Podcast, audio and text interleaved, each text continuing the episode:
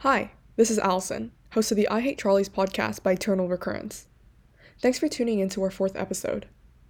As a quick disclaimer, this podcast is not focused on teaching philosophy, but rather helping get our listeners through the door on what philosophy can be through a quick diluted taste of it in a digestible and approachable manner.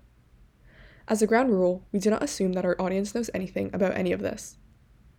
In episode 4, I, along with my guests of the week, Olivia, Victoria, and Joy, tackle the idea of antinatalism and what it means to be an antinatalist.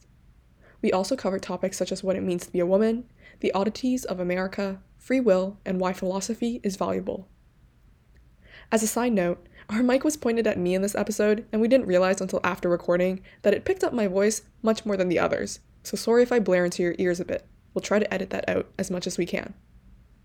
All timestamps will be included in the description. Thanks again for tuning into this podcast. I hope you enjoy. You're soprano. We're altos. You're, what are you? No, but you can beatbox, right? yeah. Oh, you can do the beatboxing. I can. Mm-hmm. I'll do a little. Oh yeah, I'll make some notes. I'll make some notes. Um, You'll do some humming. Victoria, what about you? I don't know. I've got to put my soprano skills to use. I could do like a falsetto, like ooh. you can be the lead, the melody, and we'll just be the backup. Okay, okay, okay. Ready? Oh, we're doing the acapella. Give me a second. I have bread in my teeth. Wait, Oh my god. I Too have no faster. conception of what this is supposed to sound like. Okay, I'm good. You're good. We're good. I don't know if I'm prepared for this. Maybe I just Drink like a something. hamster. Speak. Like, I can cut stuff off afterwards. okay. Okay, ready? Five, six, seven, eight. Welcome to Eternal Recurrent. I hate trolleys. Woo! Clap, clap, clap, clap. oh my god.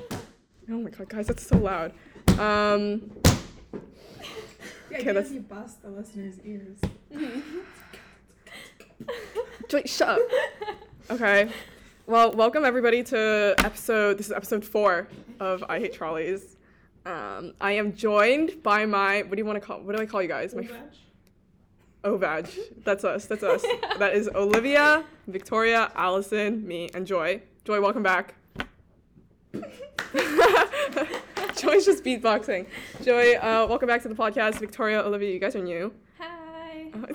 Yeah, say hi to the masses, Olivia. Come on. Victoria said hi. There we go. There we go. Um, yeah, so we can do a little introduction. If you guys listen to episode one, Joy has already introduced herself. So, and so have I multiple times. So I think it's just up to you two. Do you guys want to say who you are? A little bit about yourself? Literally anything? Yeah. um, I'm Victoria. Um, I go to school with Allison, yep. and I'm graduating this year. It's It's so gonna be fun. freaky. We're all graduating this year. I'm an old woman, hag. almost, almost, almost 18. It's crazy. Horrific. I'm a crone. Olivia, you? Yes, my name is Olivia. I also am in grade 12 with Allison and Joy and Victoria. That's it? Yeah. How, fun fact? Fun fact: half my family lives in Australia. That's a lie. That's not even true. That's a lie. That provides you nothing. Nothing. Come on, Olivia. Fun fact, slightly dark fact. Uh oh. I have a about a nickel-sized hole in my skull. Ooh. I did not know this. Remember surgery? Remember? in grade Oh, eight? yeah. They just left it there? Yeah. Also, Wait, can you put your hand through it, or is it that under your big. skin? You can, like, Like, can feel you it. feel it? Oh my god, that's so cool. You cannot feel it. Is th- isn't there like fluid leaking in and out of there, or is it just fine? I mean, the fluid's supposed to circulate, I think. Wait, like it circulates out? I was Like, under the underneath? impression that there was like fluid in the skull and then fluid. Well, there's like a membrane. Oh, so the membrane it's grew the back. skin and the skull, and then there's oh. fluid Oh. inside the skull. But if you if you like hit the same spot, is it gonna be like absolutely fucked? I had a guy ask me if he punched the back of my skull, would it cave in? yeah, I want to know. Probably. Good, good a little off button. oh yeah, you press it, it just like shuts off. Powers down. Oh my god. Okay, let's let's get to it. So today's episode is on antinatalism. Um, I'll say that pretty loosely because we'll just see how this goes. We don't really have like a plan, but I think we could just talk about the topic as a whole.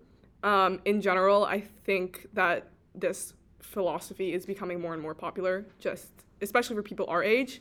Um, just with the state of our world right now, climate change, wars, the world feels like it's ending. We're like every single day I look on the news and it's like a it's a new crisis I have to care about. Um, I don't think it's totally crazy for me to be like, hey, let's let's consider the ramifications of having a kid right now. I am so absolutely stressed. Do I want to bring someone else into this? A good starting question. Oh, so deep. Um, yeah, go for it. Just anything. I, I think. I think that like also like you mentioning the news and stuff, it could also just be an aspect of, you know, the media over drama, dramatic, Oh, dramatizing over things, dramatizing things for sure. dramatizing things. Like, I think the state of the world right now is probably always pretty the same. I think it's just with media, you're learning about more things. Like, people in the 1800s with no media, they obviously don't know what's going on, like in Ukraine and Russia and stuff like that, right? Yeah, You know, like, your life is limited Yeah. to like to your the little, five people you live with. Yeah, your little village. your little village. So And now we get everything from everywhere. yeah, so that could play a factor. Like hmm I don't know, maybe it's the world's not getting worse, but we're just learning more about the the bad things. But one could argue that heightened awareness of like all of the bad elements of the world, even if they're i even if they aren't increasing on like an upward trajectory, so to speak, um, could still lead to a more informed decision on whether or not to give birth. Because like if I was a peasant, I didn't understand what the bubonic plague was. Everybody was just dying for no reason. I'd be like, yeah, I'll just have a kid and see what happens. Like, I don't know. But n- Mhm. now, if the bubonic plague was currently happening, I'd be like, yeah, maybe I don't want my kid to like go through a life of hardship and misery with this horrific disease hanging over their shoulders. So I just think that a heightened awareness of like the world itself is leading to more people choosing not to have kids and perhaps that is a more rational and informed decision because of that fact. Yeah, I heard like a I don't know recently that like, why is my voice doing that? Do you hear it? Just give a little cough. A little, yeah, All the music today. Take your time, dude. okay. Um, no, it's still doing. It's fine. Um, I heard like kind of recently that like the idea that as quality of life goes up, birth rate goes down, and I don't know. I heard it like characterized as kind of like a bad thing, but I don't necessarily see why. Because like with like as Victoria said, if people are able to make more informed decisions about whether or not they have a kid, and with the upwards quality of life, like women mostly are able to like take control over the decision whether they want to have the kid, like with access to like increased like contraception and like stuff like that. Um, then I don't necessarily see like why people exercising the decision not to have a kid is like such a bad thing. Yeah. Um, I also know, I recognize the fact that, like, a lot of the times when I say that, like, very broadly, that I'm an antinatalist, I identify as an antinatalist, the immediate response is very much like, like, hold your horses, like, this, like, what? Like, are you kidding? Um, and I think that's also because a lot of people are under the impression, um, and maybe that some people hold this belief, but I certainly do not, that um, antinatalism sort of asserts that it's just death is always preferable. You know, you know, if you don't want to have kids because like death is preferable to living, like for your child, why don't you just go kill yourself right now? Does that mean we should just all walk off into the sunset and kill ourselves? and I'm like, okay, hold you hold your horses, mister. Um I I don't see it as like and I'm not saying that like anybody is morally reprehensible for having a child. Do your thing. Um, me saying I'm an antinatalist is not telling everybody else that they should be an antinatalist. It's just a personal belief. It's just for me, I think that the cons of having a child often outweigh the pros. Maybe I should ask you guys, do you guys you you don't have to answer if you're not comfortable or if you don't want to. Like do you guys identify as an antinatalist? Why or why not? I think. Do you think there could be a difference between antinatalist and personally I don't want kids? Because I feel like Mhm. having like slapping the title on it just makes it a little bit different as a concept in my brain for some reason. Yeah, for sure.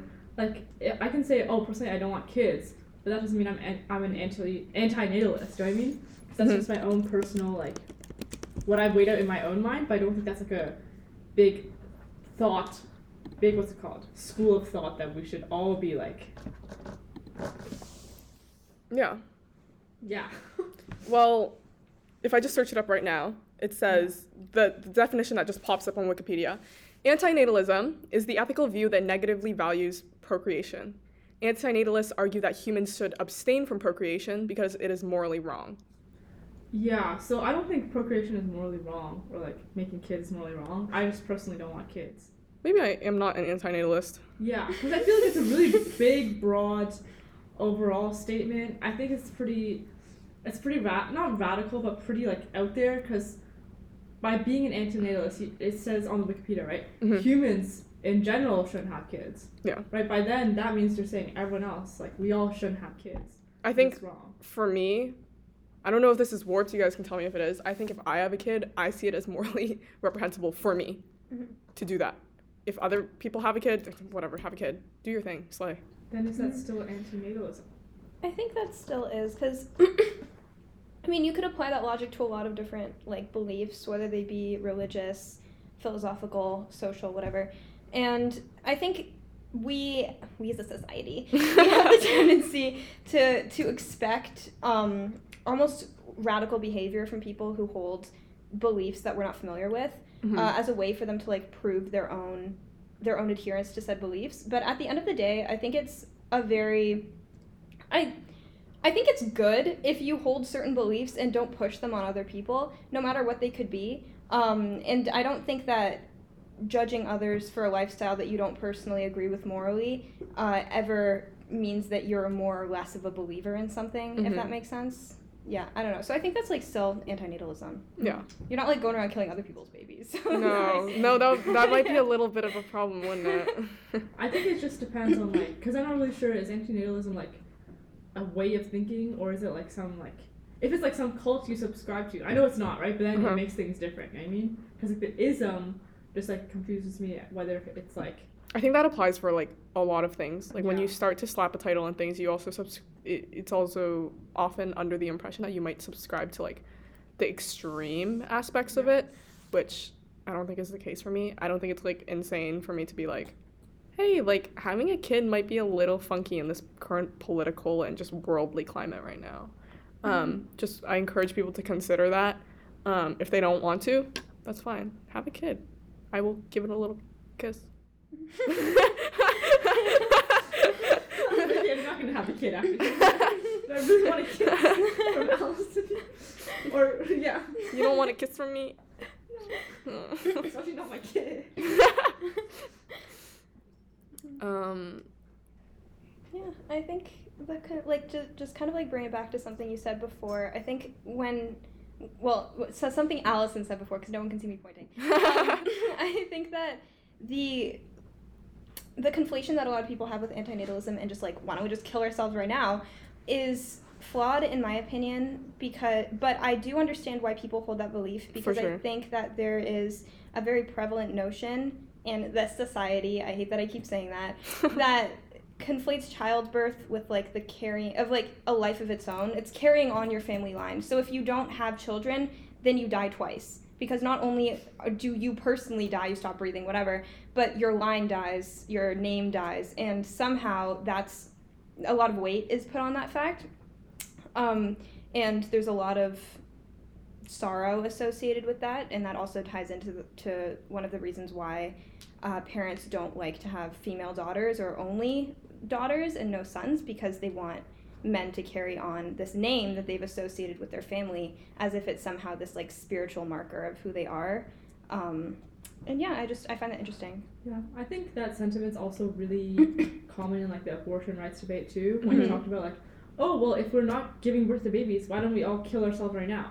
They're making that like comparison between like already living human lives and these unborn babies that are yeah. Un- like completely unborn. They're not even like a fetus yet. So I think it's also interesting Yeah. how those are a parallel. You know. Yeah, for sure. I get a lot of people whenever I say I'm an antinatalist or whatever. A lot of people come to me and they're like, "That's so pessimistic. Do you just hate yourself? Are you that emo?" and like, if you know me, you know that I gen. This is so disgusting, but just give me a moment. Like, I genuinely love life. I'm a happy person, and I'm like very proud to be able to say that. Like, I. It's taken me a long time to get to where I am today, but I think that in general, I can say I live a happy life. You know i'm doing the things i like. I surrounded people that i love. Like um, i don't have a lot of issues that or not anymore that i've just kind of gotten out of the way i've grown up a bit.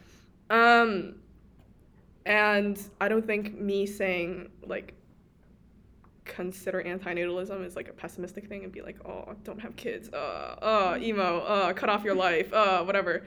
Um if anything i think it's more of a sympathy thing or like a your kid might suffer a little bit sometimes. Mhm.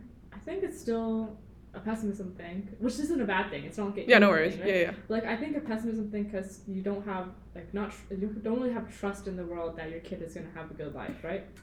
It's for me, um, if I'm gonna like outline my like line of thinking or my logic here, um, I'm very aware that like due to my position and my privilege, if I have a child, the potential of horrible things happening to the child um, is a lot lesser than those who might not be in my position or aren't as privileged, right?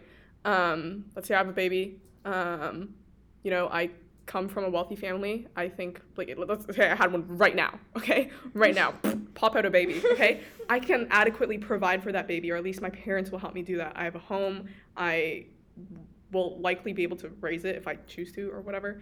Um, and just in general, just because first world country, that's where I am. You know, I'm, I get an education, a good one, right? On top of that, um, the potential goes down of you know things happening to the child, or as you were saying that um, maybe I should have more trust in the world that nothing will happen to this child. But I think for me, the potential at all for a child to live a horrible life which will always exist because I have no idea what's going to happen in the future. I could have a child and then die. Um, maybe my whole family dies. Um, something happens to the child. I don't know. Anything could happen, right? Really, really anything could happen. Um, a war breaks out, nuclear war breaks out, right? Um, which is something also that we are having to consider now. Um, yeah, I- I'm never ever going to know what happens. There's always going to be a percent chance, right, that horrible things will happen to this child. Um, maybe they live a horrible life, the most horrible life, even, right? Who knows? Um, I think that percentage of at all, if it exists, I can't buy into the possibility of having a child. I see it as like sort of Russian roulette, Mhm. right? I have no idea if the shot is gonna fire or not. Yeah, I think that's really interesting because I think that's more of a personal aspect of antinatalism. yeah, yeah. But I think people on the more like I'm a complete antinatalist side hmm believe it's just not having babies and completely stopping the human race is a way for the planet to heal itself. I think that's a different aspect of Oh yeah, for sure. antinatalism. That I think that's the bigger main concept of antinatalism. What do you guys think of that? like like the environment and stuff? Like we've ruined Stop having kids Yeah. because better for everything. Yeah, like have you seen those like those movies where it's like post-apocalyptic and like oh the the environment's going back to normal. Yeah, the world's flourishing The again. world's- like with Thanos and stuff also plays with that concept kind of Mhm. like in what's it called? I love Marvel, In but Endgame? Endgame. Yeah. yeah. that like yeah. I think that's. Oh, so you go. You speak. Okay, you can go. No, you go. Okay, I don't really. Okay, my thoughts are gonna be like word salad. at this point. but anyways, um, I think that I'm kind of like, just like working it around in my mind, and like one viewpoint that I can see people having, it's like if we're talking about just like the earth, like plants, and like I don't know, I'm looking at some vines right now, um, and whatnot, if like allowing those to flourish and allowing like plants and trees and stuff to grow back and like take out cities. Um, I'm wondering if that's like prioritizing an anti like sentient being Mhm. if we're thinking that plants aren't sentient over something that we know is sentient, like being humans ourselves. Um, and then we bring in like animals and like is it Yeah. are animals sentient? Because I have proof that like humans are like conscious. Yeah. Um, being that I have a consciousness myself, but like are animals conscious? Are animals able to like really feel pain? Or are they just like expressing like a survival instinct? Then we delve into the whole mind Yeah, body problem. Like you can't right measure consciousness. Um, and then I'm like, okay, but like, are we actually pri- like? Let's assume worst case, um, like plants are you know dead. Animals don't have feelings. Um, should we allow those to flourish like over a human population? And I think that like we're not necessarily like harming humans actively if we're not creating new ones. yeah. Like humans will live out to their like regular end of their lifespan, whatever. They'll die. There won't be anyone to like actually feel the pain. I guess Mhm. unless you're like the last person alive. Um, but still, that's like really, really like small, like an exception minority. Um, but like we aren't actively like harming anyone who can who's able to like experience that pain. Yeah. In order for like plants and perhaps the chance that animals do have feelings are able to flourish instead. But I think there's always going to be that top predator or top thing that will inflict pain onto like the animals lower than it. Mhm. So I don't really see why we should all like die off when there's gonna be like a lion who like eats something alive. You know what I mean? like I know there's probably a difference in like the structures of how we like abuse animals and the environment and stuff. Yeah, yeah. But I think in the end, there's still like going to be negative impacts of the next top sentient being, right? So why should we like? I feel like it's kind of selfish in a way, but like, why should we like die off if uh, something else is just gonna take over? Right? I don't see it as like a prioritizing maybe I should, but prioritizing like the environment. I see it as more like an empathy for each other. Like a let's care for each other and let's stop having kids. Mm-hmm. Um, you know, let's there's like so much suffering in this world. Um, let's not like play into that anymore. Maybe that's like the kind things to do. Um, and I think I say that more out of love for the human race and like genuine adoration I have for people um, and not wanting to have like people have to suffer compared to like a oh maybe like plants will rule that makes sense i don't know if i'm this is Yeah, so I think you're putting like suffering over like happiness and stuff. You know what I mean? Because like, Mhm. If you think there's more suffering than happiness, then that means we should end it. But if there's more happy than suffering, oh uh, yeah i've been asked this before sort of well what about like the happy life? You're living the happy life. Isn't it great? You don't want to die. No i do not want to die right? Um i just think that back to the potentiality thing back to that percentage thing the potentiality of of so much suffering outweighs any potential happiness i think for me. And i don't know.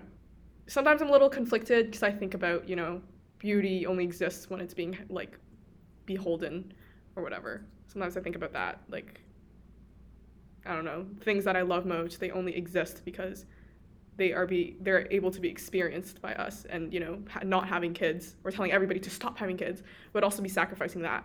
But i think sacrificing like getting rid of pain altogether and just nobody has to experience anything would be preferable I think I'd also I did this debate. Um, Ooh, of course Joy, Joy, you, you probably did it with me.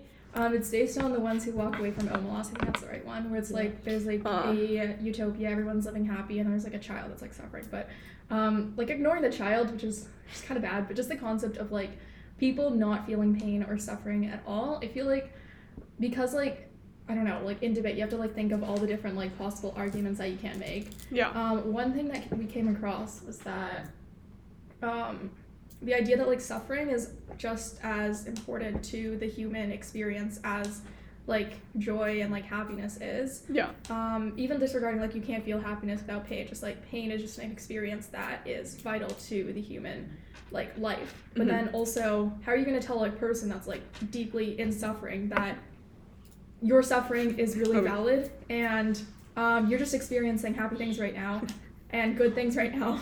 Um, if they're like actively in pain and Yeah. like how are you to tell a person that? I feel like there's an element of like the human like what you said before, like sympathy to like consider.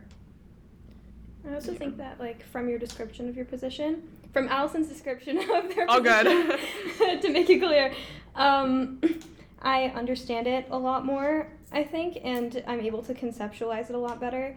Especially because, like, from purely a numbers perspective, like, yeah, we're having way too many kids. Like, every country on earth is just producing so many children, and just like the numbers keep on climbing and climbing, and we're already running out of resources.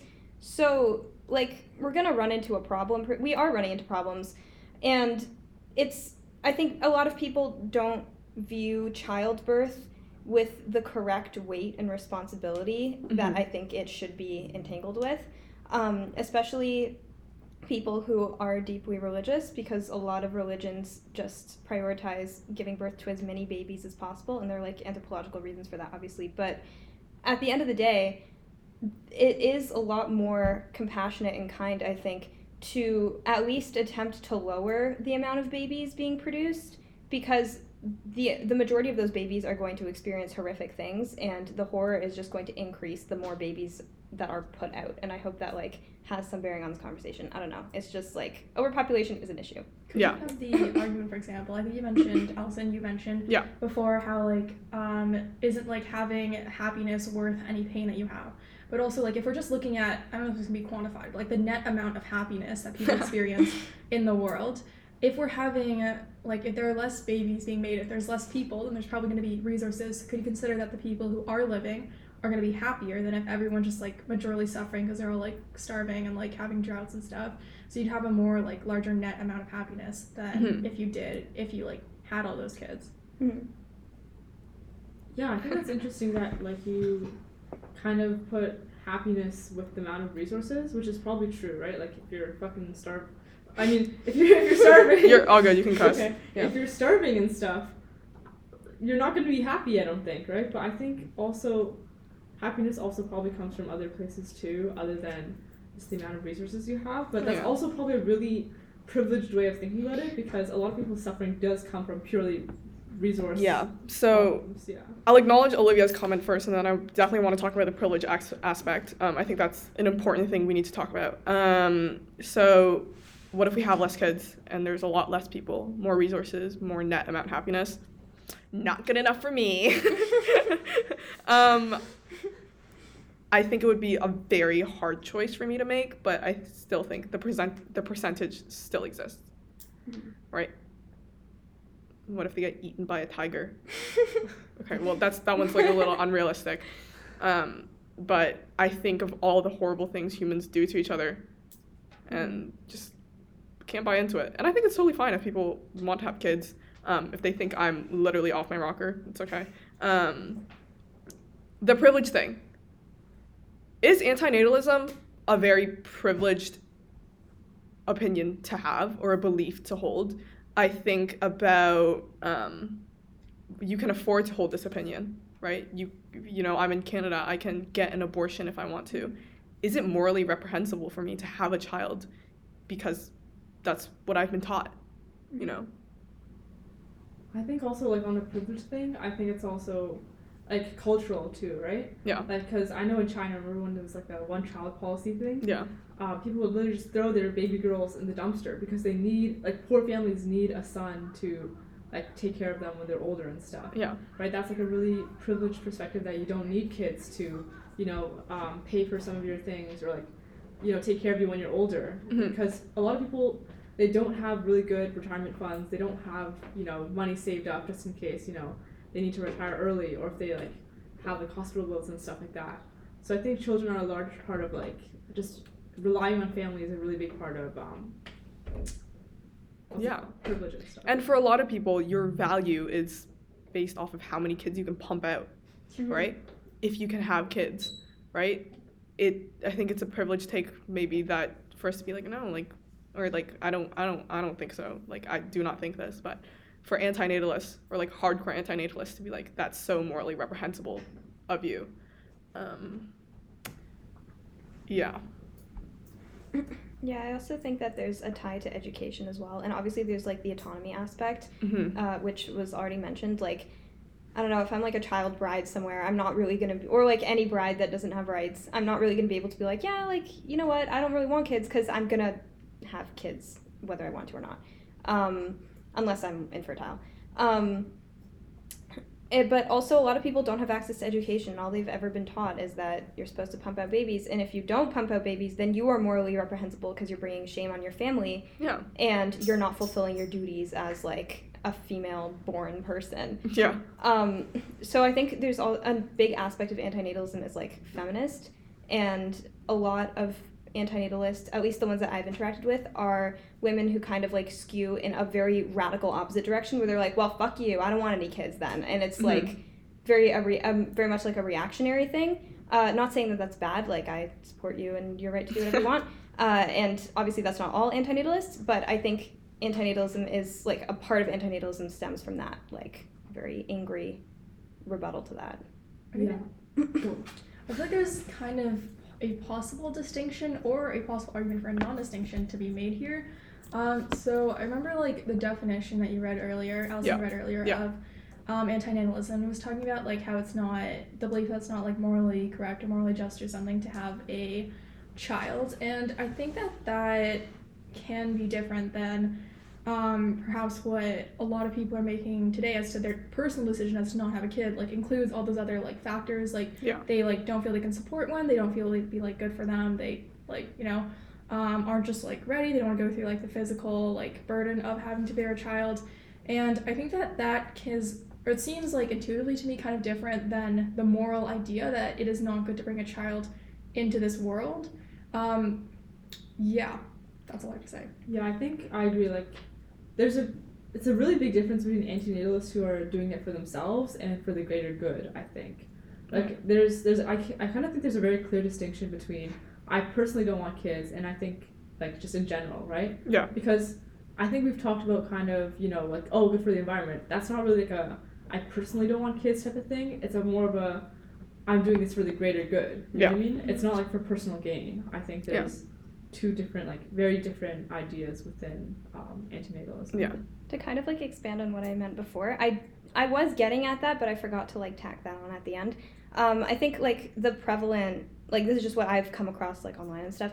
The prevalent idea with like feminist antinatalism specifically is the view that it's morally reprehensible to have children because it demeans women down to like a silent laborer is like the term that's used a lot or like an unpaid laborer where there's this idea that laboring around the house laboring as like delivering a baby taking care of it whatever is a form of labor in and of itself but it's not valued by society and you're not paid for it so there's some people say that it's slavery i don't know if i'd go that far um, Yeah, I would not go that. far. there's cool. definitely it's like a bit dramatic but there's definitely this like overarching view that Mhm. antinatalism is a way to like emancipate oneself from like this patriarchal constraint of like a silent laborer so yeah Guess Yeah. if we're also comparing like the moral view, sorry, um, and the like personal, like just like how's like what are your situations, like what is the context of your life?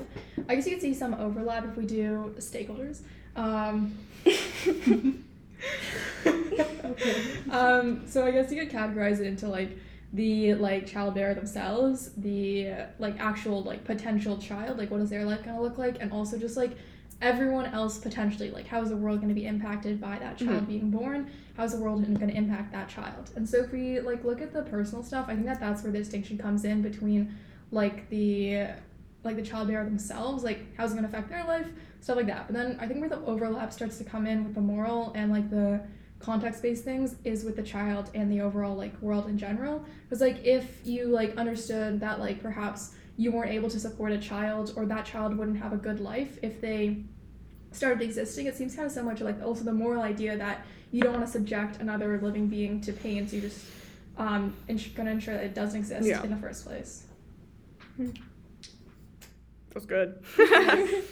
Little debate spiel. stakeholders um, to kind of flip things, um, do you think it's a hot take for me to be like a lot more women, women presenting or whatever, females, females, females are able to emphasize, em- em- empathize, sympathize, understand my perspective when I say it compared to men. A lot of men think I'm literally off my fucking rocker for saying this. Um, and to me, that's always pointed at the fact that the female experience is so vastly different compared to the male one. That I feel like a lot of times when I'm trying to explain it to men, it's like they to, they don't really understand what it means to hold the belief as a person who can have a kid as a as a female. Mm-hmm. I don't know because I feel like there would be many females who have who already have kids who'd be very against antinatalism. Yeah. Right, like you know those mothers who are like obsessed with their kids. it's the only thing that brings them joy. It saves their relationship apparently. Know what I mean? Like I think they would be more against what you say than men because they don't have that personal motherly love attachment to their kids that men don't really have. You know what I mean? I think an interesting aspect though is like the social currency that kids bring, and I think that's what those women experience is like. I, you, you mentioned like saving relationships, and it's I think in a lot of those situations it's like I have my kid, maybe I'm a stay-at-home mom, maybe I don't have a lot of money, maybe my husband is really demanding and like rude and like kind of chauvinistic, and like this kid is kind of like a token of what I provide for him, and like yeah. something that I can finally have that isn't his. And I think a lot of like especially older women view childbirth that way. Um, but to kind of like add on to Allison's point, I definitely think that when I think about having kids, the idea of having a daughter is just so horrific to me. Not because I like hate women, but because I'd always be so worried about her and I just like cry. Like I don't know, like I'm Yeah. be so worried and like there's so many horrific things that happen to women or like female presenting people and just like the the process of like growing up and being a teenage girl in general is like really awful. I in just like an existential kind of way. I think the whole mother daughter relationship, there's so Yeah, much to like and it, unpack it works, there as well. Especially like in a relationship between a mother and daughter. yeah. Yeah, and so I think like obviously I, I don't like hate women, but, but like from that perspective, just thinking of having a daughter, like I would I don't want a daughter because I think that would just bring me so much pain. I also cannot imagine like I don't know how parents do it, honestly, having a kid, sending them out into the world. Yeah, And just the idea of like seeing them hurt, Mhm. right? And it's like the person I love most in the entire world is hurt, can't do anything about it. This is something we talked about like last episode with um Andrea. Just how absolutely horrific that is. Like I Mhm. I do not have that capacity. I think it would tear Yeah. me to literally pieces. I would not be able to handle it. Um, and just in addition to that, like, I don't, I don't think I'm good enough of a person to have a kid, Mhm. right? Like, I, it, it takes a huge amount of self confidence to have a child. I don't have that. Oh my god! Like, I can. Everybody's flawed. Nobody is perfect. I can't imagine raising a kid and passing my own flaws onto them. And fuck, I've created what is this? Another me. um, and they're just as annoying as I am. oh no. Um, um, and as a person who buys into was it John Locke's theory of the mind is a blank slate, so you know whatever you imprint onto the mind is blah blah blah. Yeah, tabula rasa. Um, the idea of raising a kid and having that much, being able to mold someone, having that power to like shape them is so intimidating and so frightening. I can't, could not, Also, really could not. The responsibility. The responsibility, I cannot. Yeah, If they turn out fucked up, that's like your That's fault. That's you. you. Yeah. That's you- on that's all your fault. Right? And like it's really obvious when a kid is fucked up because of their parents, Mhm. and you instantly think like, oh, your mom is a bad person. And I this is sorry if I'm Judgment. regurgitating some stuff from episode three, but I was talking with Andrea about how no kid comes unscathed because no parent is perfect, Mhm. right? And that's that's not a horrible. That's not me dogging on parents. Of course, nobody's perfect, but no kid comes unscathed, right? Every kid gets problems. Every kid has inevitably will have like parental is- parental issues or whatnot, and yeah, Yeah, why does every single kid have like bad, not bad parents, but like just parent issues? If parents are like supposed to be the most like caring, they're and, just like- people. They're really Yeah. just people. I think it's also just like the growing pains of being a teenager and like Yeah. the amount of power that you're able to inflict on your kid when they become like a like an actual person and not just like a dumb little baby Yeah. really changes. And yeah, it's really bad between daughters and moms. Hmm. There's a lot of like being a woman. I love that. strange like relationship things that are reflected from like society, how society views women, and like relationships between mothers and daughters. Like moms who see the daughters as like competition. Oh, Mhm. that's so weird. Yeah, like, we can talk about that. Moms, Yeah. yeah. And like the whole idea of like your daughter steals your beauty and it's like having a daughter makes you more ugly because like in your womb she like steals your youth. That's like a full thing. Yeah. It's like Yeah, multiple is. women have said this to me.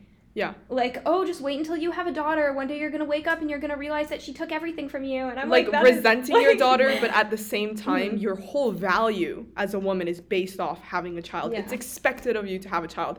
If you're not, because that's a big part of being a woman. We talked about this in episode three again. Whatever. Um, you guys get it. Um, being a woman is about being sacrificial. Mhm. Right, that's what a, a lot of times that's what your beauty is derived from.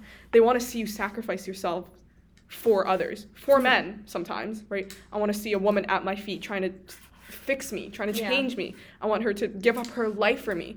And for a child, I think this also plays into it. It's it's like a linked thing. Uh, for for like women, give it, like having a child is horrifying. First of Mhm. all, oh my god, having a child is horrifying. It's movie. sacrificing your body, potentially sacrificing your life. Mhm. Um, but at the same time, that's like required of you. Yeah. It's like a whole backwards thing because they meet, then you have a child and then you're mom and suddenly that's not attractive. Mhm. Question mark. Like it's weird.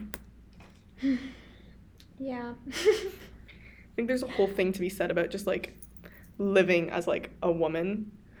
Um, hmm Yeah, like mothers who put their sons on pedestals and stuff like that. Ugh. There's these whole like dynamics that all stem from a lot of internalized misogyny from mothers. I feel like, or just misogyny in general, like um, from like, Externalized yeah. misogyny. Exter- externalized too. yeah, But I don't know. It's I think it's like a thing that gets like passed down. You know, like it, like it's a an effect of the system. I guess I would say. It just keeps going round and round and round and round. Getting nowhere. Yeah. And I think that's why so many people are threatened, like especially older people who like have been just like shoved into the system and like learn how to work within it.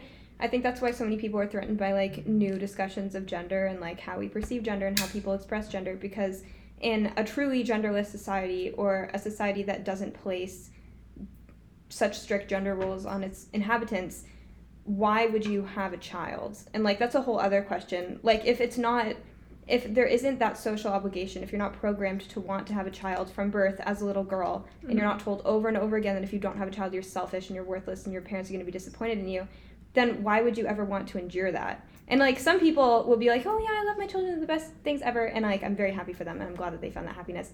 But I think a big aspect of childbirth in general is just like the social conditioning aspect of it. So you think without social conditioning, we wouldn't have like we wouldn't want to have kids. Of course, yeah. I think like very few people would have kids if we weren't conditioned to want kids and we had access to abortion, birth control, and like all that other stuff. I don't know, cause I feel like, cause this is where education comes in, right? But there's like a mm-hmm. primal urge to like fuck, right? your hormones, right? Like it's. But that's what Victoria's saying. We, if, we, if, we, if we have if we have access to birth Yeah. control, contraceptives. Yeah, but I think there's also like inside like most people, right? Like Yeah, yeah. they they want to have kids because like it feels like also another question like fulfilling their duty to society.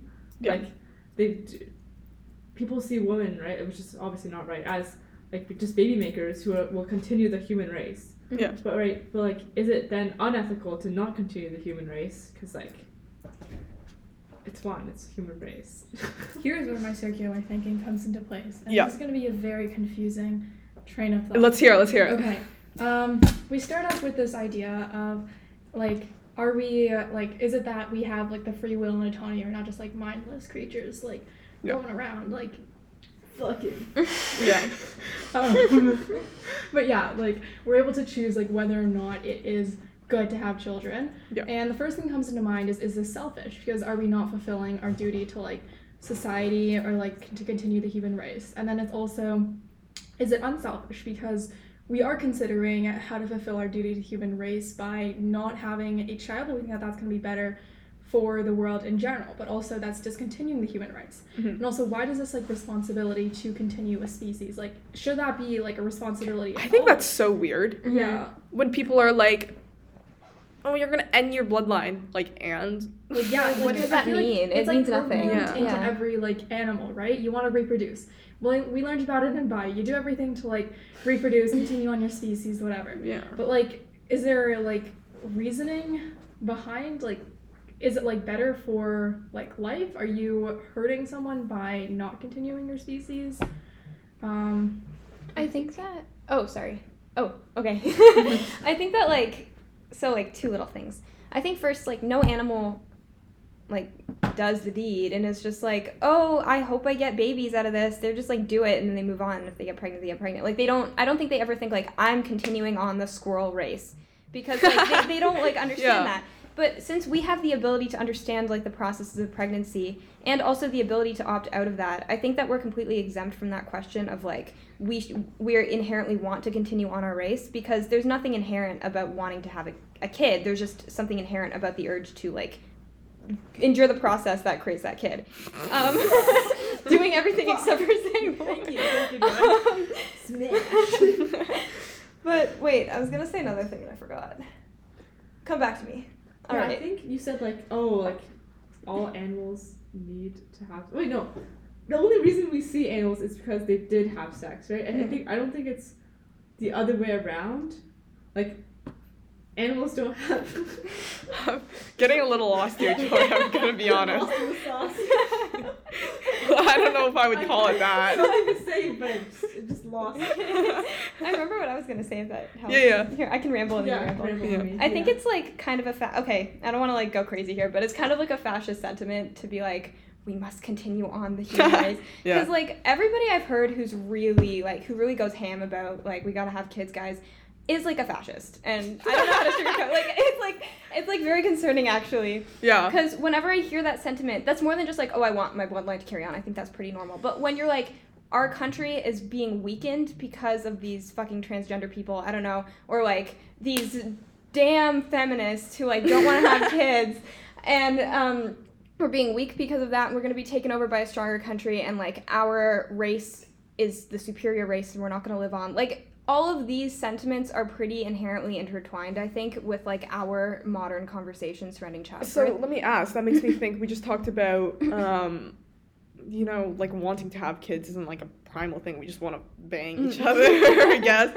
Um, then where does this come from? This this human, this I think very human thing to be Mhm. like.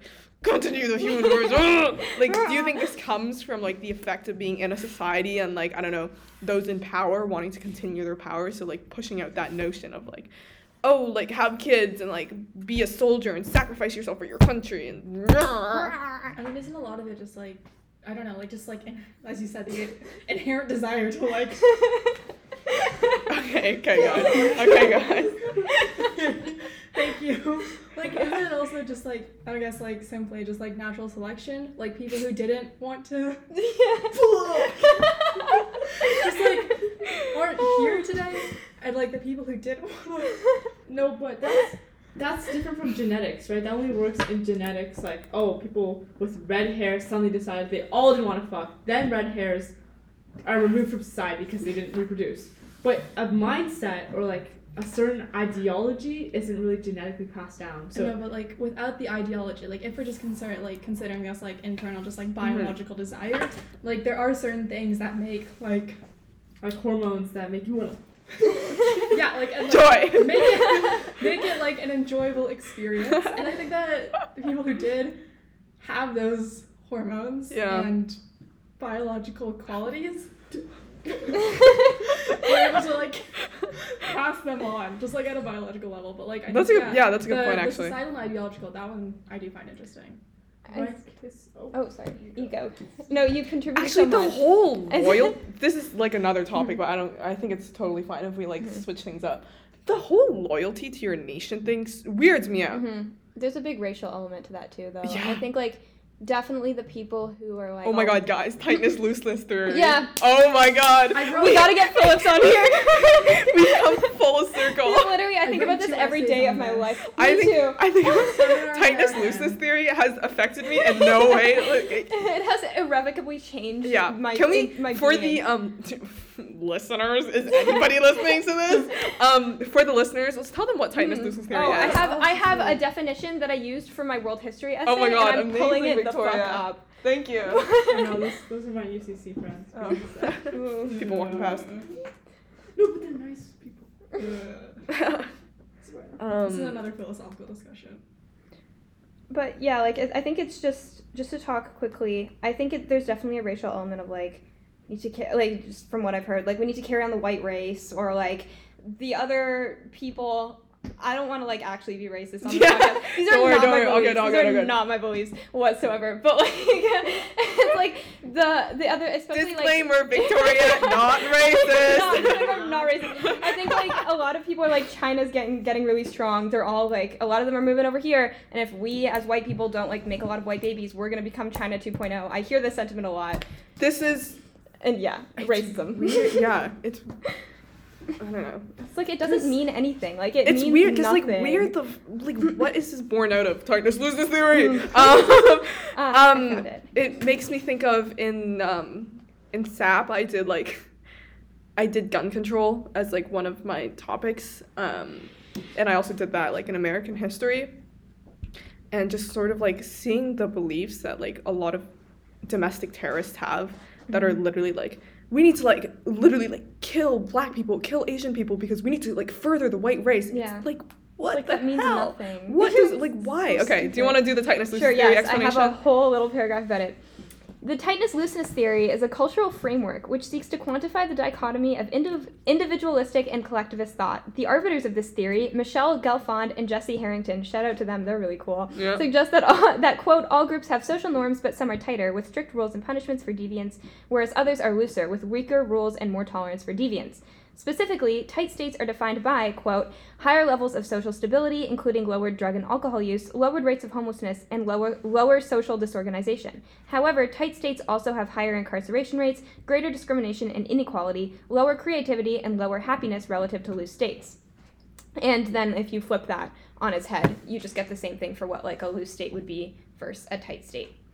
Yeah. Yeah, and that sort of is born out of like some societies. Mhm. They need to be tight because they need to be tight. Fuck. Fuck.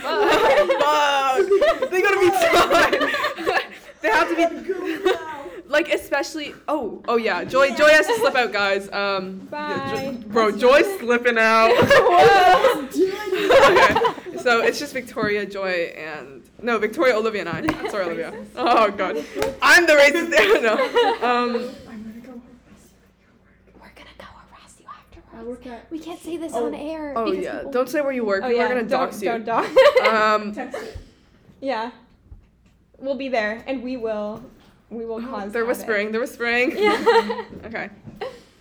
Okay. Um, and okay, so these tight states, it's necessary for them to be tight because often it's like, it's out of survival. Mhm. Um, we That's talked about in class that this is like a very important aspect of it.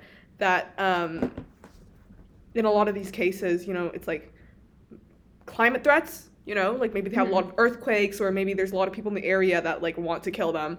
Like whatever, maybe there's like tigers, tigers. Yeah, there's tigers everywhere.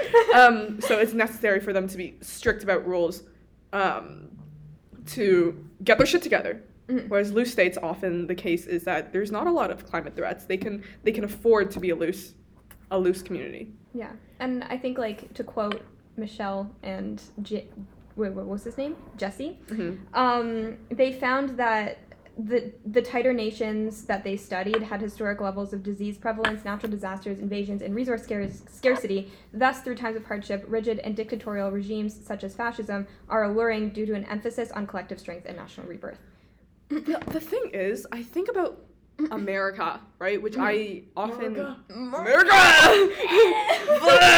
Um, America is notoriously so fucking American. like, Yeah. just so proud of themselves. And this is a big thing we talk about in American history. It's like, what is it? My essay on this. Pardon? It's like my essay on this. mhm. Oh yeah, American exceptionalism. Is that what it's called? Yeah, just Wednesday hero. Once When's the hero? Oh my god, I'm. Damn, I gotta that's talk about such a good title. my I'm American history um, final was so fun. That was one of my favorite things I've ever written. Um, back on topic. I cried Um, many times when I was writing it. Um, You saw, you saw a couple. Pardon? You saw a couple of times during which she cried. Oh yeah. She has a tendency to mumble things and then not Yes. just say what she like. She just like goes quiet and will not tell you what she says. Yeah, we'll never know. I, don't I think just learning about America will do that to you. It does it to me too. Um, back on topic. Um, I think it's so interesting because America is so so proud of themselves. Like really, I it's it's like no other. Mhm. America, like really, like the I could study America for years, and I'm just it's so interesting. There's their entire society, but like we talk about we were talking about like tightness looseness theory. So in theory, I guess they're pretty tight, right? Mhm. They have crazy incarceration rates, right? They um they but it's weird because they're also like very individualist. They're, they're Mhm. not a I think the social norm that is very tight Yeah. is that there should be looseness or something. Yeah, I think It's like a weird paradox. Oh yeah, that's interesting. And then I wonder uh, where that came from. Is America like n- notoriously like a place that's like face climate issues? No, or like, or if you think about like origins, like Europe, that's Is where that they came from. history they looked at? Yeah. hmm I definitely think that a lot of it has to do with the fact that the U.S. is just like the most powerful country in the world. Like they do like hold hegemony over like everyone else. Yeah. So I think part of it is maybe just like self pride, But I also think that another part of it is the fact that it's so it's like so like geographically large and like very Yeah. diverse in the people who live in different states to the point when a, a common national identity and national story that everyone can invest themselves in is like is required to keep the country I think together and to Mhm. keep them from just falling apart. I- But yeah, there are times when it changes. I did like kind of include this in my essay, and it's sort of scratching the surface. But the idea that like with the American like people, like the people in power, like those who are like really privileged, are using this idea, and they're like keep on like building this idea Mhm. of uh, exceptionalism and like spruing it in people so that they're able to achieve their like own agendas. Call it to the Spanish-American War, Yeah. which was in my 1998. I'm like sixty percent sure. Sorry. Um, yeah, I think they're interesting, but I also think that like an interesting part I've said interesting twice. Uh, an, an I don't know. I can't think of another an- synonym. An interesting part of this discussion Intriguing. an intriguing part of this discussion is like the very hard line right wing activism that's currently disseminating from America right now, Yeah. from the U.S. Let's talk about that. Sure. Yeah, and like it didn't even start with Trump. It to I I wrote an essay about this. it's been boiling. yeah, it's been boiling for a while. But like the modern alt right movement started shortly after Obama's election as like a racist backlash against Yeah. his position in power, and it's only grown with time. And people like Richard Spencer, Milo Yiannopoulos. Uh, Jordan Peterson, like even Ben Shapiro, like Yeah. all these people have made their entire careers off of profiting from and furthering divides in the American people in terms of like how they think about culture and whether they should be tight or loose is like a big divide between like liberal and conservative. Yeah, yeah, and and so it's just like I don't know, it's just very strange. It's a strange time, but it's definitely like skewing very far to the right. Yeah, it, I think it was largely this has been put to like a hyper level, I Mhm. guess, because of technology and just the emergence of insane echo chambers, Yeah. right? Before if let's say you lean super right wing, you'd have to find people in your area. You got to talk around with your friends, you know. Um, that's like the, Mhm. like as we were talking about before. That's like the extent of your like conception of who lives around you. Now you have access to everything all at once, and especially because of what's it called? They program it to you when you go on like Oh, algorithms? because of algorithms, right? You are just surround. Good job, guys. You guys are just we're just surrounded by like our same opinions because we can agree with them, or or they give us like the very opposite of our opinion so that we can react to it and Mhm. you know and like be mad. be mad about Yeah. it because you know the internet like rewards that or the algorithm rewards that it's you know it's gotten a lot more dangerous and a lot more intense i think hmm And I think like the the presence of that j- danger at all, no matter what it Yeah. does, it it encourages people to to tighten up, to become up, guys. to become more tight with one another because like there there is a threat, like there's this constant threat that the internet provides, like thousands, millions of threats that we could be looking at, and I guess this ties back to the beginning of our conversation with antinatalism in general. Like we just have access to every bad thing that's ever happened, and people are going to react to it. hmm hmm Yeah. Come full circle. i think like america like specifically is just so it's so weird like i can't Mhm. Capitalism. Oh my Mhm. god i have a, i can have a like whole discussion about that. I think it's just that like- was my american history essay about how we need to redefine the entire system and re- recontextualize it. Thank you audre lorde. Let me- Ooh. yeah. Oh my god cool. she That's shaped my entire worldview. Um but just everything under the system. Fuck capitalism. Fuck our current system. I think we need a complete upheaval of it. Anarchy. Well maybe not anarchy in the streets that might be a little bit too much mean god i don't know what the new system would look like i have no idea i'm just not very happy with our current one Mhm. Do you guys see that frog in the window? is there a frog what Staring at It's like it's not a real frog. It's like a stuffed frog. It's the EK frog. Oh. It was chilling on the grade eleven locker floor for like a good year. So oh my god, it was. I would just like kick it around sometimes Yeah. when I saw it on the floor. Mm, I just stomp on it when I felt the urge. We should take it. We should steal Yeah. it back. I We left should. The frog alone. You guys want to steal it back after this? Which classroom is it in? Um, it's the math classroom. Can I we go? wish we could just fly there. Can we go steal it back soar. after? Let's go steal it back. Yeah, after. let's do it. Okay. We should just steal it entirely. Just like take it home. let's bring it to the GCR. Let's discuss the philosophy of thievery. Mm-hmm. It's good as long as no one's around to catch you. What? If a tree falls in a forest, Yeah. nobody saw you steal. Did you Yeah. really steal? exactly. Nobody saw you pull the lever. Did you actually pull it? Well, I guess the people in the trolley saw you, but then you'd have to kill them afterwards, to like to to keep them silent. So then you'd just kill everyone. Or like, What? what is the trolley problem? If you don't pull the lever, then you One kill the no, guy. no. No, I'm if not- you Oh no no! if you There's no don't one pull- in the trolley. Sorry. nobody in the trolley. Everyone Sometimes some, unconscious. we talk about that's like overnight the that's like usually a condition. The Mhm. original trolley problem is like five people on the track, so you can switch it to kill Mhm. one. Mhm. And I got some crazy trolley problem memes on the website. They're so funny.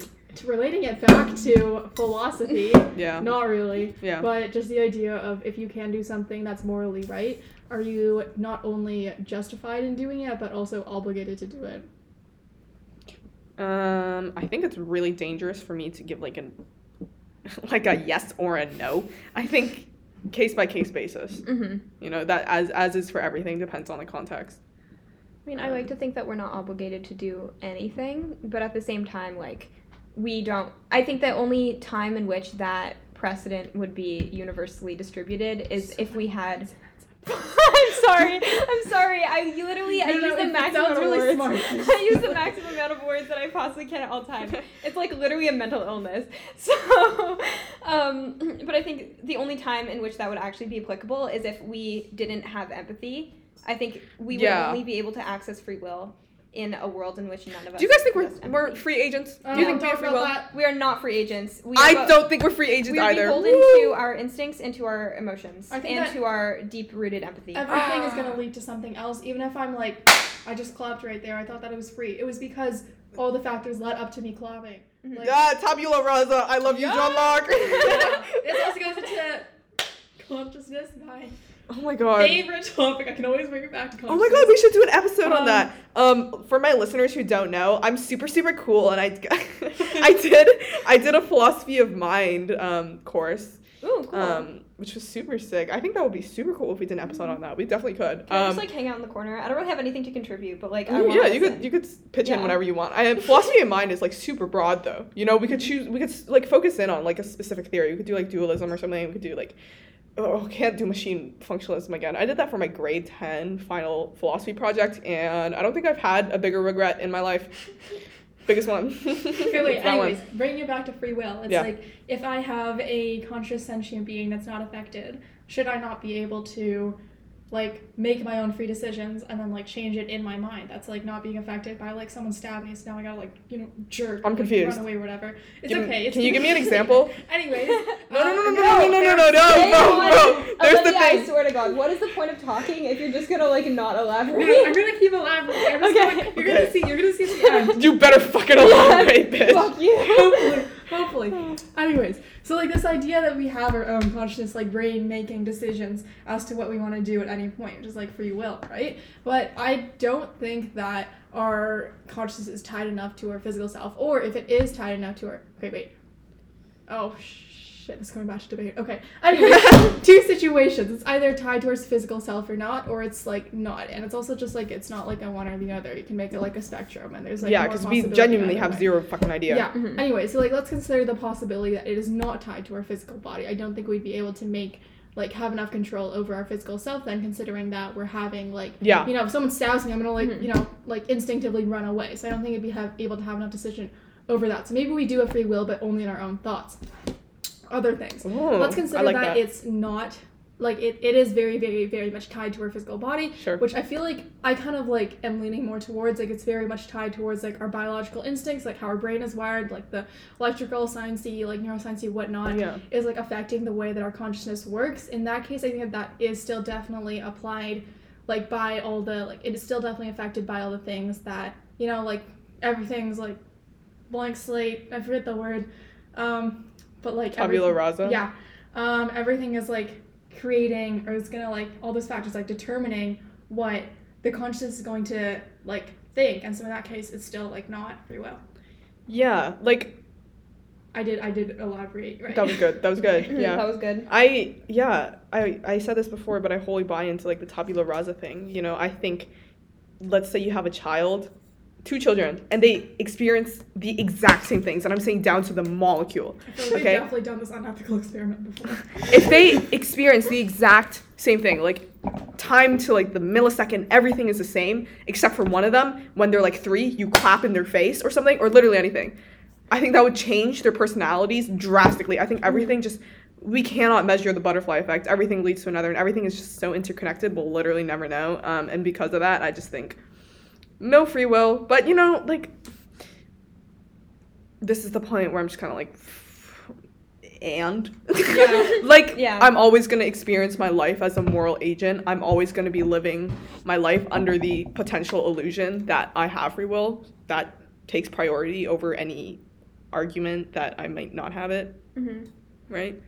Yeah. Unless you like really want to believe you have no free will, which is just like why Well, would you do like, that what to is it Then, yourself? like, what are you? Yeah, like, what are you doing in that situation? Like, you would still live your Um, life exactly the same. Because like even Unless if you you, just kill to do yourself. like random spontaneous things, it would still Yeah. be because of like the cause and effect of like you came to like all that your life. Okay, but let's say there is no free will and you believe that.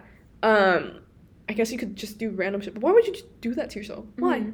What's the point? Why? It Yeah. wouldn't be more fun. Maybe it would, but then you'd get like locked up or something. You know? Yeah. I don't know. The way that I've always seen it is just kind of like we're programmed with certain. Like, I've just always thought of people as like robots, but like flesh and blood, and we die. I guess robots die I did too. a debate on But this. wow, you've really done a debate on everything. Truly, truly. Truly has covered every single topic. Um, but I think like we're programmed from birth to have certain instincts to react. Uh, Like we're programmed with like fucking mental illnesses and stuff. Yeah. It's like my dad has ADHD, I have ADHD. My grandpa has uh, autism, I have autism. Like, very strange. Yeah. Very strange. Yeah, but like we're, we're just like kind of programmed to do that. And even though we have, we're, we're born as some sort of tabula rasa with all of that just embedded within us, it, it takes so much precedent that I don't think free will could ever stem from a being that was preceded with things of that nature. Yeah. I mean, they both play into it. It's like the biological things, and then also the fact that if you are an amalgamation of just literally everything that's ever happened to you, uh, you know, um, Yeah. It's a big word. amalgamation. Yeah. I like that one. As I, like that that one. sounds nice. It's fun. Do you guys have like favorite words? Yes, I love the word esoteric. That's a good one. I also love the word tem- temerarious. I like I hate that isosceles, word. like the triangle. Mm, isosceles. It sounds sharp in my. It sounds like a scissor. Yeah. It sounds sharp. In I my like mouth, crisp. Isosceles. Crisp. This isn't a word, but I like the name Penelope. I feel like Mhm. it flows Penelope is a good name. nicely. I I like like crisp meat- because it moves meal. from the back of your mouth to the front. hmm I don't Crisp. like crisp. Crisp. I feel like It I feels make crisp. You guys know. Crisp. Crisp. You don't deserve the P. you don't deserve the pee. Um, that's why we learn, learn inquire. You have to like enunciate your enunciate is another good one. I Enunciate is a like the word one. I enunciate. don't like enunciate. I like don't the word the- meal. Just like it makes me feel hungry. it's just like I want to eat. Yeah. It's like munch. Now I'm just thinking of words. I'm really hungry right now. Mealworms. Mealworms are so interesting. I ate mm-hmm. one once. Imagine your mm-hmm. entire just That's life just being because you are a meal. Yeah, It's crazy. you are a meal. Thank you. Yeah. You're a stick. Um, we can cut it early, or we can just keep going if you want. I can talk about anything. I have so yeah. many words in my head and they all need to come out. You Sure. cut That part out. Pick a topic. Any. Pick a No, topic I'm right now. gonna, No, I'm gonna go on my. Phone. Olivia, I'm gonna a go topic. on a Olivia? random Yeah. topic generator. Oh my god, we should Um, do a debate topic and Literally, have an any debate informal topic is like good for like philosophy because it's like you gotta like consider that. That- that was Oh, what. I've talked about pretty much in every episode, so I think we could do this actually. Put your phone away. Guess what? I just dropped Random the topic. topic generator. No, I have a better one. Kids are literally so useless these days. They're always on Random word generator. You can't even think of a topic by yourself. so embarrassing. Your parents must be so disappointed in You know you. what? I'm letting chance decide my fate. Actually, computer algorithm, but like whatever. but it does chance exist? Do we live in a Sand! deterministic universe? No, I have a good one. I, used to, I used to be so scared of sand. Fuck you and your sand. Yeah. Shut When up. I watched It's coarse and Amazing irritating and it Spider-Man gets everywhere. 2. Oh, the Spider-Man sand two- guy. The sand And Yo. that's why I was scared of sand because I saw it. Oh my God, you know my parents went to, earliest like, the memory? brick and I watched on the TV. My literally the earliest memory I have, maybe not I have, but like at Havergal is me and you playing at the sandbox. Oh, that's so nice. My earliest memory is It wasn't with you. Um, Wow. You freak! You freak! Fucking um, bitch. it was it was playing on the little dollhouse. Anyway, You're I was so watching- fake! You're so fake! I do have early memories of you. Um, Uh oh. let's say playground. No, don't say that. Don't say that. I don't want to be perceived. Are you kidding me? That's so freaky.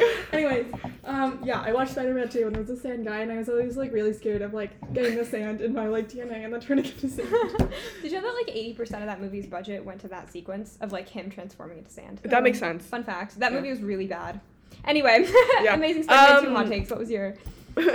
so my actual topic that's like relevant to this podcast um just philosophy the philosophy field as a whole and the trouble that a lot of people face taking philosophy and struggling with where do the real life applications come in um which is something I've been asked so much. Like every time I'm like, oh my god, yeah, I kind of want to pursue philosophy into higher education. They're like, you freak, like what are you gonna do with that? What are you gonna be a philosophy major? For the record, no, I am not. At most, a minor. Um, You're a minor. I am a minor. Good catch. And you're I also didn't mentally notice. ill. Literally mentally ill and a minor. Fuck, double whammy. I'm a mentally ill minor. Guys, I hate it here. Um. I I don't know. I I think a lot of people struggle with like when am I ever going to use philosophy, but for me personally, philosophy taught me more about anything than literally any other course ever.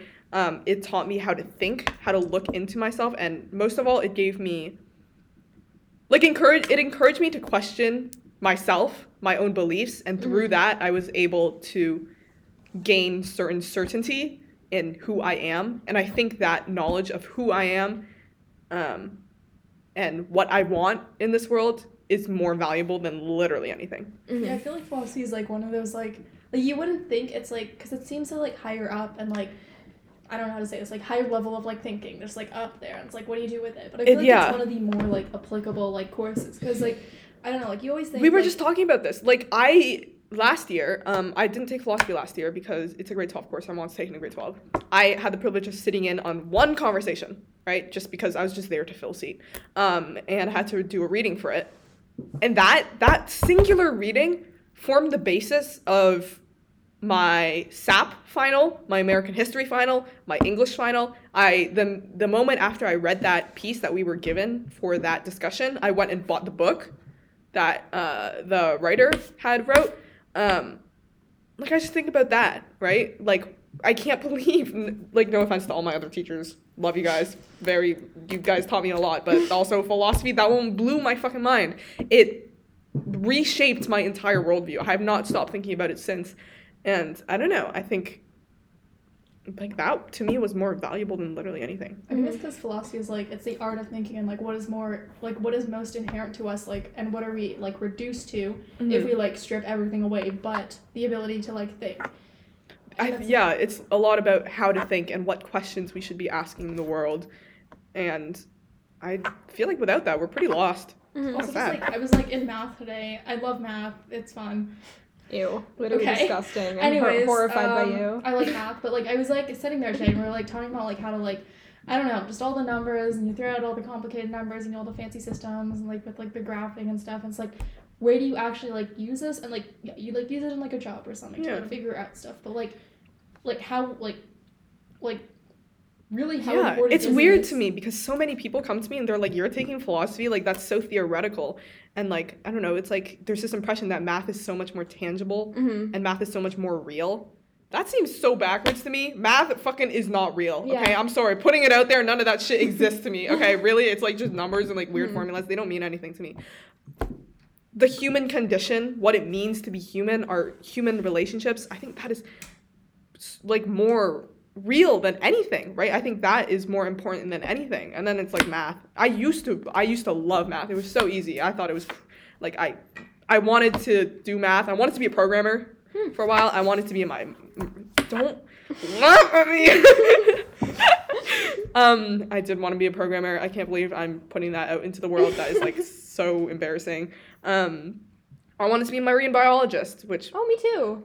So many people wanted to. What Literally- that? And it's like I have a theory that everybody who wanted to be marine I don't know if being a marine biologist changed everybody to be like a certain type of person Yeah. or if a certain type of person gravitates towards marine biology. Yeah. But there is something wrong. There is here. something. There's something very I wrong. the same place I It t- freaks me out. I don't like seaweed I don't like when things. the same time the same place I took the philosophy course, I took a marine biology course and it was great. I really wanted to be a marine biologist, but then it was like chemistry and like biology Yeah. and math and then I did the philosophy and I was like this feels so much more real. Yeah.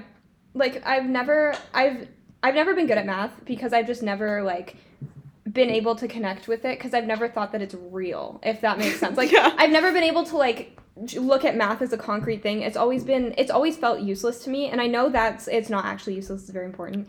But uh, and I don't want to like dog on math or anything, but like just from my conception of the universe, philosophy is so much easier for me to understand Yeah. and like philosophical concepts click so quickly in my brain. Whereas literally a basic math concept, it, it'll just never pass. It'll Yeah. like I will never understand. Yeah. it.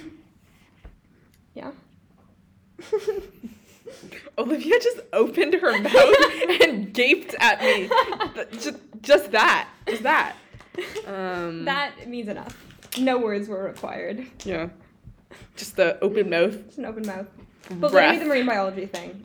marine biology thing is so and it's like it's not actually marine biologists. It's people who wanted to be marine biologists in their youth and then decided against it. I just talked about. You know. Mhm.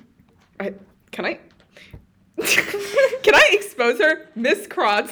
Yeah, I was Miss talking Kratz, to I, Miss Kratz. I talked to her about marine biology too. Yeah, she was like, I wanted to be a marine biologist, and then I became a teacher, and I was like, Mhm. fuck, you're just like me. Yeah, it's like people so who are scary. interested in the same things all wanted to be a marine biologist and then did not. And it's it. weird because I feel like we all sort of had the same energy. Yeah. Somewhere. It's like coming from the same place. There's something to unpack here. Very strange. It's really odd. yeah. And Marine biology, unironically, is so fun. And Mhm. also, I think you do that boat trip? boat trip. There were multiple trips. It was almost like maybe once every two or three days we would go to a different. Wait, where is this? That sounds so cool. It was um, CTY. It was like Center for Talented Youth. Did It's so pretentious. you, like, lived on a boat for like three years. Three, three No, no, we. I did not live on a boat for three years. That would be crazy. That sounds That like a would be philosophical crazy. like experiment in itself. Like- Yeah. Um. No. Um. We went to the bay like every two or three days, and we went and like fished. Not Chesapeake fished. Bay. Yeah, we did go to Chesapeake Bay. Yeah, I know. Oh yeah, you do oh, know. That's Oh my from the. Hamilton song. Yeah, that's what I Yeah. said. Oh my god. Um. What's I gonna say? The- the rhythm. Um. Oh. But well even under the, I don't know. Even I feel like philosophy could be applied to like marine biology if I wanted to. I could apply philosophy to everything. yeah. Math. No. Math, no way. I can mathematicize philosophy. do it for me right now. How do you quantify the mind? You If I have one mind plus two minds, you have Um, three minds. or do I have none? You have like one. You have like half of a mind because of that little hole in your skull. if we like tilt you the right way, will your brain just spill out? we can like shake you and your brain. we'll, pour, we'll pour you like a teacup.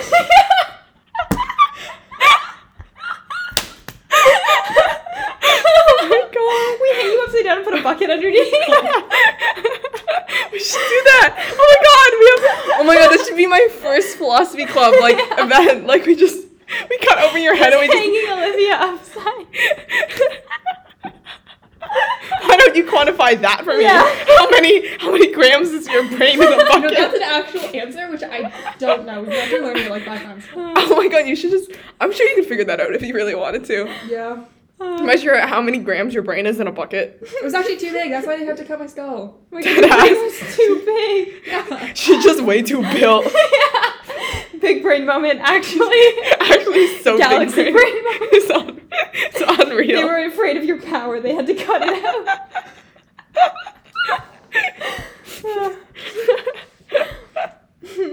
so ridiculous. Oh my We god. talk about three, two, one.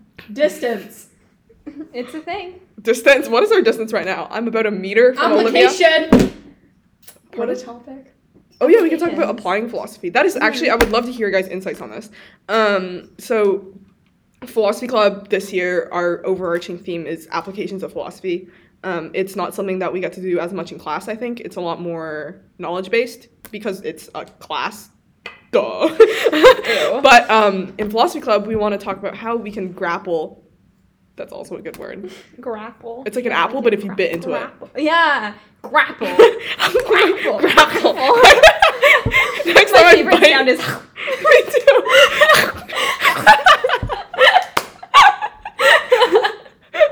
Oh, you want to wait it out? This is off topic. no, no, no, I have to go back to that. No, no, no, no, no. Okay, give me like thirty seconds. 30 seconds too much. I'm gonna talk while you look. Yeah. Okay. Um, we're focused a lot about how we can grapple with philosophy in daily life.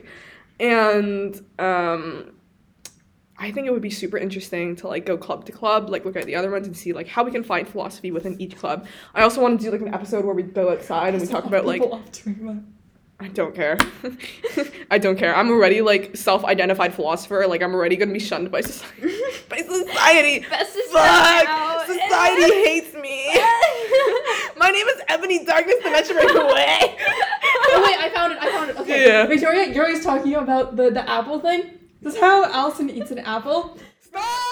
Stop! Wait, They Top eat it down? from the top down, seeds and all. Or no, I kind of like go that. That's seeds. kind No. like an It's top down. I promise, once you do it once, eat an apple top down, just pull out the stem, like pick out the bottom part, which is kind of gross, and then just like spit out the seeds when you get to them. It tastes so much better. People think you can't, like, it's different from just like eating an apple and then fucking biting into the core Mm-hmm. that is left over. It's different. The core is sweet, it is good. Try it out and you will never go back. I'm also, allergic it's to apples. They make me anaphylactic. what? Why are you allergic to You're everything? literally allergic to everything. Olivia came over to my house and I was like, "Hey, do you want to eat this?" No, I'm allergic. And I was like, "Why are you eating it?" She's like, "I don't know." And I was like, "What? I do. I do it to spite. Mhm. S- Spite who? God?" Again, we Um, don't have free will. We're allergic to things. yeah. We can't eat everything. oh yeah, I was, I was, as I was saying, I would love. I think it would be so fun to do like an episode like outside and talk about like horticulture, and um, that's also a good word. It's a big horticulture. It Horticulture. kind of sounds like a disease or like some sort of like degenerate- Horticulture. the culture of horror. It's like they practiced horticulture in the late 1800s or something. I love how it's like the complete opposite thing. It's just Yeah. plants. Yeah. I Um, hate plants. What? Get get out. Literally get, out. the fuck Literally out of here. leave. You freak. Go. Everyone. Leave with your hole in your head and get out. I just like I don't, I don't like it. Disgusting. Continue with your philosophy. Um, thank you. I'm well. Um, no, I think it would. It's just super interesting that I don't know. People are super under the impression that they're never gonna do anything with philosophy, and I, I don't know where that comes from. Mhm. I think it's just like this view of philosophy is like this thing. That's And I get it. Up in an ivory 'Cause tower. the- I also yeah. Money. It's also Mhm. super indigestible. Um, yeah, philosophy everything's is digestible. Mhm. that's that's that's my motto. I know. Everything is digestible. which is why we have this podcast in the first place so that we can try to like promote discussions around philosophy in a Mhm. digestible and understand in a, in a manner in an understandable manner um, because oftentimes it's like we have no idea what to do with it um, also i guess because it's like i don't know um, but yeah i think talking about like philosophy applications is like definitely something i want to do do you guys have any ideas of what i could do What if I take? I was thinking about, like- and then you try to philosophize it. Sure. I was thinking about like doing a thing where we eat with our hands. That'd be interesting. I want to eat like you know just like get a cake. I just like Oh my Yeah, god! Can, at the end of the year, what I really want to do, I want to have like a philosophy dinner, and we go to like, um, there's one of my favorite like, what is it restaurants? It's called Tinuno, and they have like really good Filipino food, and you like eat it with your hands. And it's so delicious, and I go there every day for my birthday. Uh, not every day, every birthday. we should go to we should go to you know another place where you eat with your hands is medieval times with the horses. Can we please go to medieval times? Oh my god, I actually want to Oh go my God. Can we actually this schedule thing? a trip? yeah, I- I'm I'd be so this. down. Oh my god. Okay, Um, well, okay, wait, wait, wait. Wait, We'll if do that. Philosophy Onto the- Club goes to. Medieval Times, I'm signing up for Philosophy Club simply for the Medieval Times trip. I could probably. Would Havergal fund that? Yeah. I think so. I can't pay for it myself. It's like fifty bucks per person. Yeah. It's ridiculous. What is the why? Oh, we Wait, can I talk think about like clubs have medieval bud- things, like budgets, actual. right? I we think can- it's actually fifty though for the club. If you're like a Tuesday club, it's like a fifty dollar budget. Oh. I'm sure I could like. Unless you go to like a competition or something, but you could like. No, I'm sure I could go to the school and be like, "Hey, can you help me pay for this?" If I have like a tangible reason. Yeah. Um, which is medieval philosophy is really interesting. Mhm. I had a dream, like a medieval dream. I always have medieval dreams. I love the. Like set in the medieval times or like around medieval like philosophical framework? I don't I feel like you two were definitely In the medieval dream times. yesterday, but I can't remember. oh, Um, that's actually such a compliment. Well, sometimes like I have people Oh that my think they're trying to like murder me, but You But be thinking about me. I'm like on your mind, you know. I'm I had a dream that someone at school was trying to kill me. I'm not gonna drop names, but I was like running through the school and they were trying Wait, to kill me. whisper it. Oh, that honestly no, I could really see Yeah. that. I had a dream where I'm genuinely afraid I of actually that. I actually like love her and like real life, but I had a dream where like she kept trying to like stab me. Wait, who?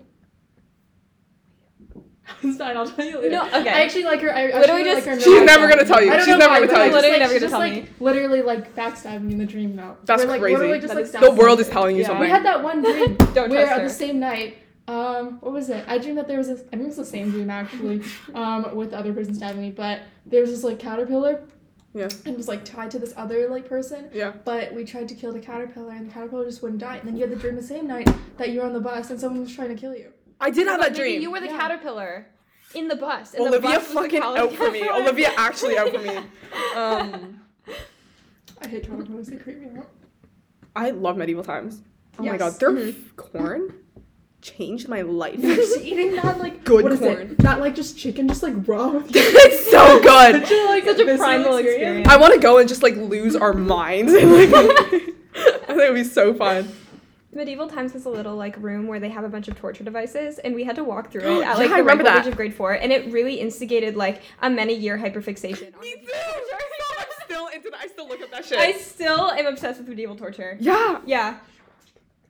I don't. I but see, I think that Game of Thrones would like actually scar me. Like I Yeah, watched Oh, every I, single. oh, do you watch Game of Thrones? Yeah. Oh my god, how far in are you? All the way. You finished it? multiple Yeah. times. Oh my god! I love Game of Thrones. I that's literally why I had the medieval dreams. I've been thinking about it so much. Be, also because Did of you that watch new, the new one? new show. Uh, no, uh, I don't have time. I really want to. I've been seeing so many TikToks of it. It's like it's also kind of messed up, It's all messed up. but Are you kidding me? They're all messed up. Um, no, but um, I don't know. It's kind of weird because uh, uh, uh, uh, uh what, what what's it called again? What, what show were we just talking about? Game of Thrones. Um, Game of Thrones. Like sometimes I watch it and I'm like, oh my god, the woman, the poor woman.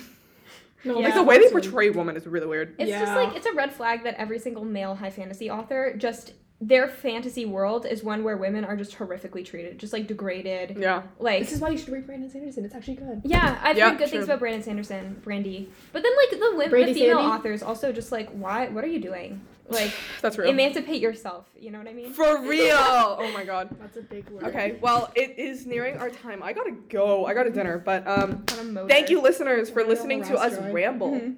Um, Merci beaucoup. Yeah, this was. I was. I, I like this. This was fun. We Mhm. will maybe this do was this fun. again. I we could do like philosophy minor or something. Medieval times. Medieval times. And we're gonna record it. Yeah, and we're gonna go Yeah. grab a frog right now. Yeah. So thanks for tuning in, guys. frog. Uh, I will see you next time. I should be doing an episode on justice, or it will be a part two with Andrea, which will be super interesting. Uh, listen to episode three. Uh, yeah. All right. Thank you, guys. Bye. Say bye, guys. Bye. Bye.